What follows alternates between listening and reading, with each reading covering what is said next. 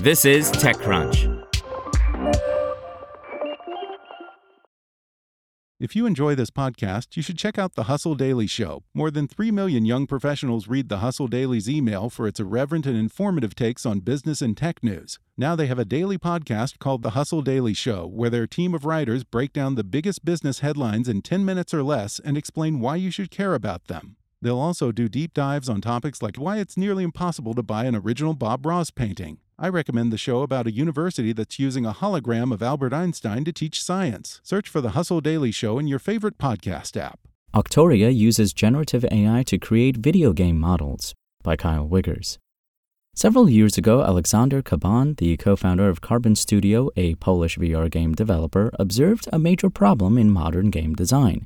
He had to create rocks, hills, paths, and other basic elements of video game environments manually, which often turned out to be a time consuming and laborious process. So Caban decided to develop tech to help automate the process. He teamed up with Michael Bugala, Joanna Zajac, and two Carbon Studio co-founders, Karolina Koszuta and Blazej Szaflik, to launch Auctoria, a platform that taps AI to generate 3D video game assets from scratch.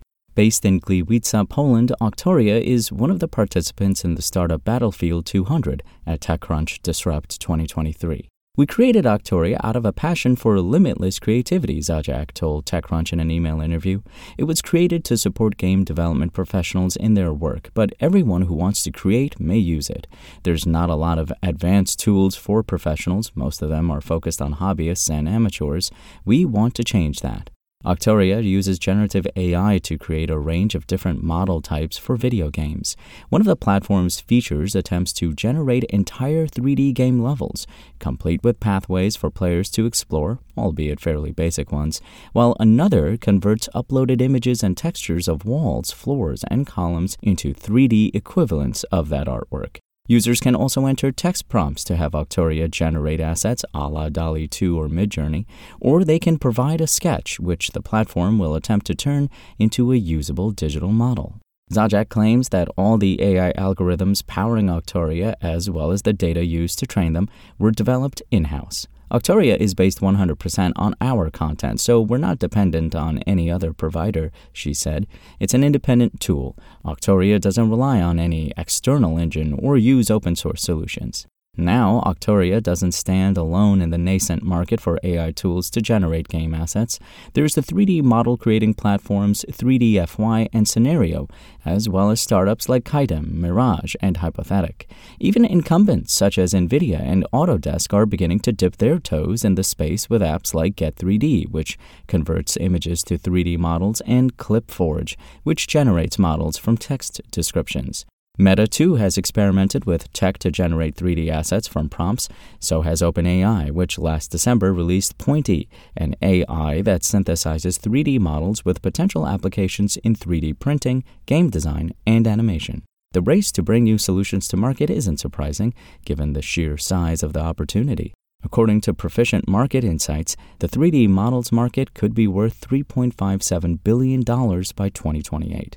But Zajac claims Auctoria's relatively long development cycle, it's been in the R&D stage for roughly 2 years, has resulted in a more robust and comprehensive toolset than some rivals offer. At present, there is a lack of AI based software that enables the creation of complete 3D world models, Zajac said. Existing solutions typically consist of 3D editors and plugins, but they offer only a fraction of Auctoria's capabilities. Our team began developing the tool two years ago, allowing us to have a ready to use product. Of course, as with all generative AI startups, Auctoria will have to contend with the legal challenges currently swirling around AI generated media. In the US, at least, it's not clear yet to what extent AI generated works can be copyrighted. But the Auctoria team, a team of seven employees at present, plus the five co founders, are leaving those questions unaddressed for now. They're focusing instead on partnering with game development studios, including Caban's own Carbon Studio, to pilot the tooling. Ahead of Auctoria's general availability in the coming months, the company hopes to raise as much as $5 million to speed up the process of creating back end cloud services to scale the platform. The money would decrease the overall computing time needed to create worlds or 3D models with Auctoria, Zajac said.